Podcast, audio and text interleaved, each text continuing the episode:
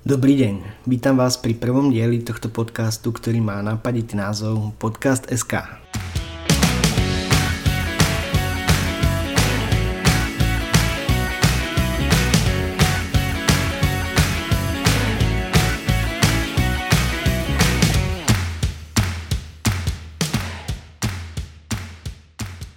Takže dobrý deň, ešte raz vítajte pri prvej epizóde podcastu s názvom podcast.sk. Tu sa píše história. Prečo práve podcast SK, pýtate sa? Super otázka. Lebo som hľadal voľné domeny a toto bola asi tretia, čo ma napadla a zároveň prvá voľná. Tento projekt pôvodne vznikol ako YouTube kanál, ale odišla na moderátorka a ja som si povedal, že s týmto ksichtom z toho urobím radšej podcast. Má to niekoľko výhod. Mal som zámienku kúpiť si nový mikrofón, postprodukcia bez obrazu je výrazne jednoduchšia a dá sa to robiť v starom tričku a nemusím sa jebať s oblekmi jak Gordulič. Tento projekt bude zameraný hlavne na filmy a seriály. Keďže s tým začínam vtedy, keď s tým začínam, tak prvé diely nebudú o tom, čo som naposledy videl v kine, lebo do kina ma teraz nepustia. Takže tieto prvé diely budú venované skôr starším veciam alebo produkcii streamovacích spoločností. By the way, Tiger King, kto ste nevideli, totálne iba odporúčam. OK, takže túto jubilejnú epizódu venujem môjmu osobnému favoritovi, ktorým je Back to the Future z roku 85. Samozrejme spomeniem aj iné kúsky, nejaké seriály a nakoniec tu budeme mať aj e, nejaké otázky pre publikum a taktiež našu pravidelnú súťaž. Takže máte sa určite na čo tešiť. Novinky zo sveta kinematografie a televízie sú bohužiaľ kvôli korone trošku nuda. Minulý týždeň vyšiel nový stand-up special od Louis C.K. Je to záznam z jeho poslednej túr, ktorú ste mohli vidieť naživo napríklad aj v Bratislave pred pár mesiacmi. Pre mňa osobne je Louis súčasný top, keďže George Carlin a Robin Williams už medzi nami nie sú a Billyho Connollyho už naživo asi nikdy neuvidím, takže maximálne odporúčam pozrieť. Show sa dal za pár dolarov stiahnuť aj na jeho stránkach. Videl som nejaké nové fotky z natáčania Novej Duny od Vilneva a úprimne to je jeden z filmov, na ktoré sa najviac teším do kina, až skončí tento blázinec. Posledné filmy, ktoré spravil, boli skutočne jeden lepší ako druhý. Ja osobne beriem Cyberpunk ako kráľovskú disciplínu sci-fi a to, čo spravil Villeneuve s novým Blade Runnerom, by si okrem tých Oscarov, čo to dostalo, zaslúžilo určite aj nejakú medailu. Dnes tu budem trošku porovnávať budžety filmov, tak len pre zaujímavosť, nový Blade Runner stal okolo 150 miliónov dolárov. Čítal som o zaujímavej štúdii o filmových psychopatoch. Belgický profesor psychiatrie Samuel Leichtet asi presvedčil svojich kolegov, aby si v priebehu 5 rokov pozreli filmy zo zoznamu obsahujúceho 400 titulov a spravili psychologický profil postav, ktoré tam vystupujú ako psychopati. Tým nakoniec skončil so zoznamom 126 postav, ktoré v štúdii použili. Najlepšie vykresleným psychopatom bola údajne postava, ktorú strávil Javier Bardem vo filme No Country for Old Men. Napríklad taký Patrick Bateman z American Psycho ani známy Hannibal Lecter zo Silence of the Lambs sa do užšieho výberu nedostali. Aj napriek skvelým hereckým výkonom tieto postavy údajne nevykazujú učebnicové správanie psychopatov. Zaujímavý štatistický údaj z tejto štúdie je, že zo spomenutých 126 antihrdinov bolo iba 21 ženských postav. Takže ako som hovoril na začiatku, tento diel bude o filme Návrat do budúcnosti. Poďme na to.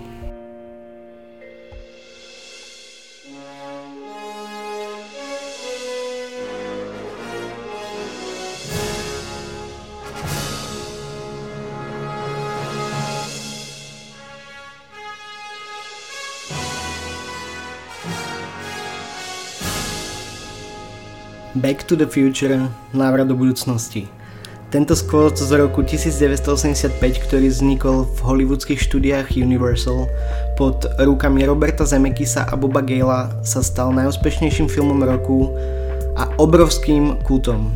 Doteraz má film, alebo môžem povedať aj filmová trilógia, e, veľmi aktívnu komunitu fanúšikov, ktorí napríklad skupujú pozostatky z niekoľko tisíc vyrobených kusov auta DeLorean a vyrábajú si na kolene repliky stroja času z tohto filmu. Tento film sa stal následne aj voľnou predlhou v dnešnej dobe veľmi populárnemu seriálu Rick and Morty. Ako trošku prezradza aj samotný názov, eh, hlavné postavy návratu do budúcnosti si totiž hovorili Doug a Marty. Robertovú tvorbu väčšina ľudí, čo nežila posledných 30 rokov v jaskyni, určite pozná. Filmy ako Forrest Gump a Castaway určite nie je nutné predstavovať. Posledný film, ktorý som od Zemekisa videl, bol film Elite z roku 2016, kde hrali Brad Pitt a Marion Cotillard agentov počas druhej svetovej vojny. Marion je tá slečna z francúzskej komédie Taxi alebo z Inception uh, Zlé jazyky tvrdia, že kvôli nej sa Brad počas natáčania tohto filmu rozišiel s Angelinou Jolie, ale počas konzultácie s mojou priateľkou mi bolo oznámené, že to je kokotina a že ona taká nie je, tak neviem, asi mi to jedno. Bob Gale, ktorý spolu so Zemekisom film natáčal, okrem tohto nič významné nevytvoril. Sorry Bob, ale je to tak. Bol to síce Robertov štvrtý celovečerný film, ale žiadny z jeho predošlých výtvorov nemal takú obrovskú popularitu ako práve Back to the Future. Z finančného hľadiska to boli všetko prepadáky. Sam Zemekis v rozhovore priznal, že ak z návratu do budúcnosti nebude úspech, pochová to jeho režisérskú kariéru. Boh vie, kde by dnes bol, alebo kde by bol napríklad taký Tom Hanks, že? A ten by sa určite uchytil. Keď už spomínam tvorcov, nemôžem si dovoliť nespomenúť meno výkonného producenta, ktorým bol sám Steven Spielberg. Ak neviete, kto to je, vítam vás na planete Zem a prajem vám krásne zážitky. Za spomienku stojí aj e, skladateľ Alan Silvestri, ktorý dotvoril atmosféru dokonalým soundtrackom. Jeho prácu by som kľudne zaradil ku filmovej špičke ako John Williams alebo Hans Zimmer. Budget tohto filmu je údajne okolo 19 miliónov dolárov. Aj napriek tomu, že pre normálneho smrteľníka je toto šialená suma, prišlo mi to v porovnaní s inými filmami strašne málo. Ak chceme zajsť do extrému, posledné dva Avengers filmy stali e, každý hodne cez 300 mega. Samozrejme nechcem tieto filmy nejak porovnávať, len nech vieme o čom sa bavíme. Tak som si povedal, že si spravím malé porovnanie. Tak napríklad, keď si zoberieme najvýznamnejšiu sci-fi trilógiu z dekády pred týmto filmom, e, Star Wars The Original Trilogy, budget týchto filmov bol údajne okolo 11, 18 a 32 miliónov a filmy vyšli v rokoch 77, 80 a 83. To sú celkom fascinujúce čísla na to, keď si vezmeme, kedy filmy vyšli, ako vyzerali a fakt, že nič také predtým nebolo. Pre porovnanie som si zobral tiež tie komerčne najúspešnejšie filmy, ktoré vyšli v tej istej dobe. Mám tu Ghostbusters z 84. s budžetom 30 miliónov, Top Gun z 86. čo bolo rok po, za krásnych 15 miliónov a Freeman and a Baby z roku 87 za 11 miliónov.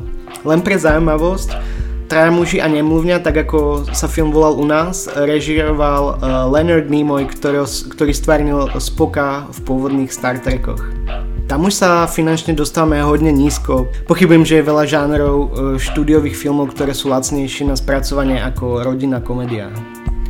Dvojka a trojka Back to the Future z roku 89 a 90 už zhodli každý okolo 40 miliónov. To už mi príde fair.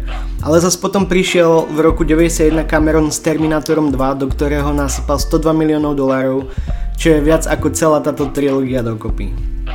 Jasné je to nabušené efektami a živiť Arnieho tiež nebude najlacnejšia sranda, ale 100 mega na tú dobu je skutočne šialené číslo.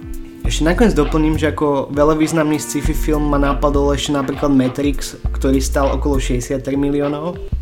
A ako opačný extrém proti týmto CGI onaniam tu je napríklad Tarantinové Pulp Fiction, ktoré údajne stalo iba 8 miliónov dolárov, čož e, keď si vezmete cast je tiež z určitého uhla pohľadu šialená suma. Už som taký Travolta bol v tej dobe stroskotala hviezda, ale čakal by som, že si vypýta nejakú tú zlatku. Skvelý film, poďme ďalej. Takže Back to the Future je film o chlapcovi menom Marty, ktorý sa v detstve skamoší so šialeným vedcom, ktorý je rovnaký renegade ako on. Jednoho dňa sa tomuto vedcovi, ktorý sa volá Dr. Emmett Brown, podarí vynaliesť stroj času na základe technológie, ktorú mal v hlave, odkedy sa pred 30 rokmi prebral potom, ako spadol na záchode, keď vešal hodiny. Vzhľadom na tému cestovania v čase je skrytých náražok na čas v tomto filme skutočne požehnanie. Okrem cestovania v čase tu môžeme nájsť aj odkazy na iné Zemekisové filmy, na Spielbergové čeluste a dokonca aj na filmy v rámci trilógie samotnej. Doktor Stroj času umiestní do DeLoreanu, čo bolo štýlové dizajnové športové auto z tej doby a po jeho dokončení zavolá Martimu, aby zdokumentoval jeho prvú cestu v čase. Potom čo Marty dorazí na dohodnuté miesto stretnutia sa stane čo? Áno, tušíte správne, celý doktorov plán sa kolosálne dojebe a celá šlamastika môže začať. Podľa jedného z pôvodných návrhov mala byť strojom času namiesto legendárneho DMC DeLoreanu chladnička. Tvorcovia taktiež údajne dostali ponuku na 40 tisíc dolárov od spoločnosti Ford, aby vymenili DeLorean za Mustang, čo sa našťastie nestalo.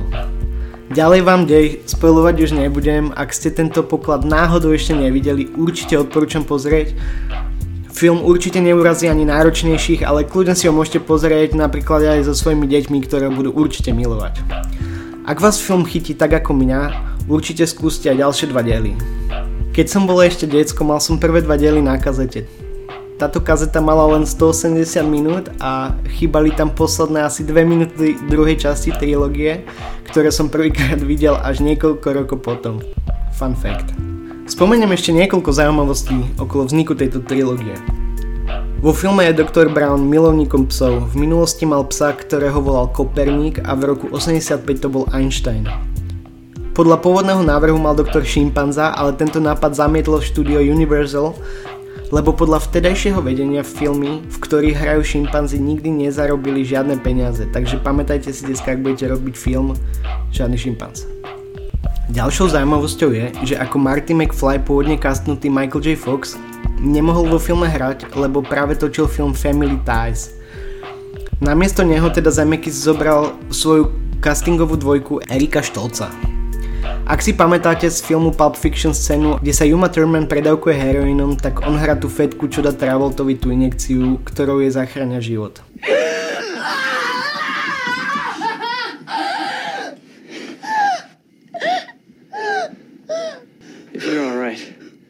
say something. Something? That was fucking trippy. Bohužiaľ Zemeckis zistil, že to bol obrovský omyl a že Erik sa na rolu vôbec nehodí. Údajne nebol schopný dosiahnuť takú komediálnosť tejto postavy, ako ju Gail so Zemekisom vytvorili. Zemeckis bol našťastie schopný presvedčiť Universal, aby Erika prekastli na pôvodnú jedničku Michael J. Foxa, čo znamenalo napríklad aj to, že museli zahodiť všetky scény z 5 týždňov natáčania, kde bol Marty. Za mňa osobne musím povedať, že si neviem predstaviť, ako by film dopadol, keby v ňom nehral práve Michael J. Fox. Podľa scén s Erikom Štolcom, ktoré som videl, typujem, že by postava a následne aj celý film boli o dosť temnejšie, čo by pravdepodobne so Zemekisovým štýlom moc nefungovalo.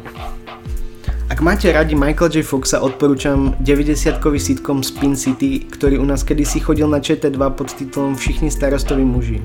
Tu spravili aj jeden spomienkový diel, v ktorom prišiel na návštevu Christopher Lloyd, ktorý stvárnil vo filme Back to the Future e, excentrického vedca a spravili si s Michaelom z toho celkom sympatickú srandu na tému Back to the Future. Pred asi dvoma mesiacmi vznikla deepfake verzia niekoľkých scén z Back to the Future s vymenenými tvárami hercov. Ako Marty je tu Tom Holland, ktorého poznáte ako posledného Spidermana a doktora nedobrovoľne stvárnil Robert Downey Jr. Ich podoba v tomto videu vyzerá až hrôzo strašne realisticky. Až tak, že by niekoho napadlo spraviť nejaký prequel k existujúcej trilógii a trošku to ešte podojiť. Zemekis našťastie povedal, že kým sú s Bobom nážive, žiadny ďalší Back to the Future film sa nekoná. Niektoré veci by mali asi radšej ostať tak ako sú, kým to niekto nedojebe. Stačí sa pozrieť, čo Disney spravil so Star Warsom, že? Takže ešte raz, nejdem vám spojovať dej. Ak ste niekto ešte náhodou film nevideli, odporúčam pozrieť, za mňa je to maximálna iba. Film by som zaradil do kategórie kľudne aj na pozeranie doma, kľudne aj skupinové premietanie, ako som spomínal, neurazí žiadnu vekovú kategóriu. Film je úžasne nahlaškovaný, takže si ku tomu môžete dať kľudne aj nejakú drinking game, napríklad vždy keď Marty povie this is heavy, alebo keď Beef označí niekoho slovom Budhead, môžete si dať panaka alebo pivo. Za mňa určite 10 z 10. Oh, hi Mark. V budúcom dieli sa budem venovať filmom, ktoré nám svojim obsahom tak trošku pripomínajú našu súčasnú situáciu, takže si pripomenieme napríklad Outbreak z roku 95, 12 opíc, 28 Weeks Later a podobné pecky. Dosť veľa z nich má v názve čísla, zaujímavé. Viac vám zatiaľ hovoriť nebudem. Teraz si dáme otázku mesiaca. Question, question, question, question, question, question. Takže otázka mesiaca je otázka, ktorú budem meniť raz za mesiac a vždy na konci mesiaca zoberiem najlepšiu, najvtipnejšiu, najoriginálnejšiu odpoveď a autora odmením.